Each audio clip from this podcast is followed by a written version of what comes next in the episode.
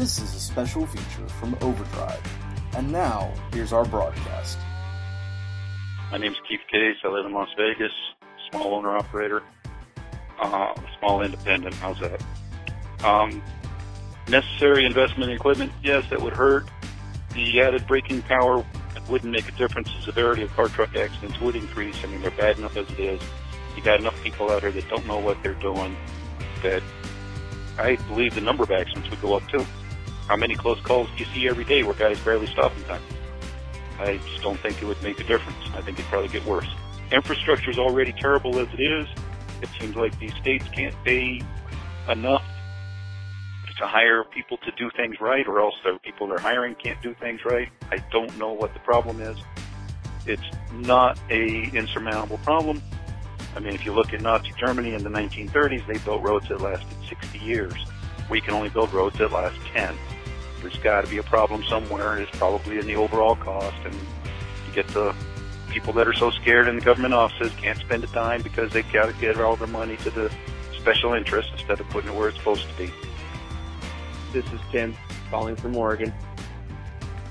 I think the the main effect it'll have is that it will increase the driver surplus and freight rates will go down. Uh, they're not going to pay more to get more weight on the truck. They're just going to pay less because they don't have to look as hard to find a truck.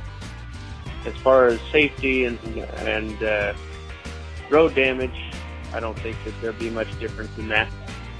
Uh, several states have heavy haul permits and operations and do just fine as far as uh, uh, safety and road damage. Uh, Pacific Northwest has pretty good road maintenance and they have some pretty heavy trucks. Clay Davis. Uh, I'm just thinking about uh, this overweight truck issue. This isn't the first time it's happened. It's not even the second, third, or fourth time it's happened. I've been doing this for 51 years. I can remember when all of the such screaming and shouting and newspaper articles came across my coffee table when they went from 36 to 38 to 40 to 42 and 48 foot trailers. This is nothing. You can do anything on the road you want to do if you're willing to pay for it.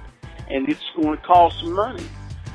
It's going to be more in operating expenses. It's going to be more in everything. There's, and one other thing, this business of saving uh, on congested traffic, that's not going to happen. The cars and trucks are just going to fill in the spaces that extra axle wouldn't be taken up. You guys have a great day. Bye bye. My name is Thomas Johnson. I'm out of Kane, Pennsylvania. Back in the 70s, when they increased the weight limit from 73,280 to 80,000 pounds, almost everybody lowered their freight rate. For an example, we were hauling fruit out of Florida, and we were hauling like a thousand boxes of fruit, got paid a dollar a box.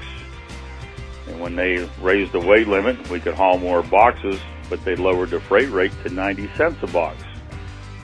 So as far as being beneficial to the trucking industry on a whole, for the independents to do things like that, it's gonna, all they'll be doing is working for nothing. Hey, this is Dennis from Altoona, Iowa, calling about that new proposal of the weight limit increase for that six axle. Totally against it. Our roads and infrastructure are not designed for. They're not even designed anymore for 80,000 pounds. I've got the East Coast.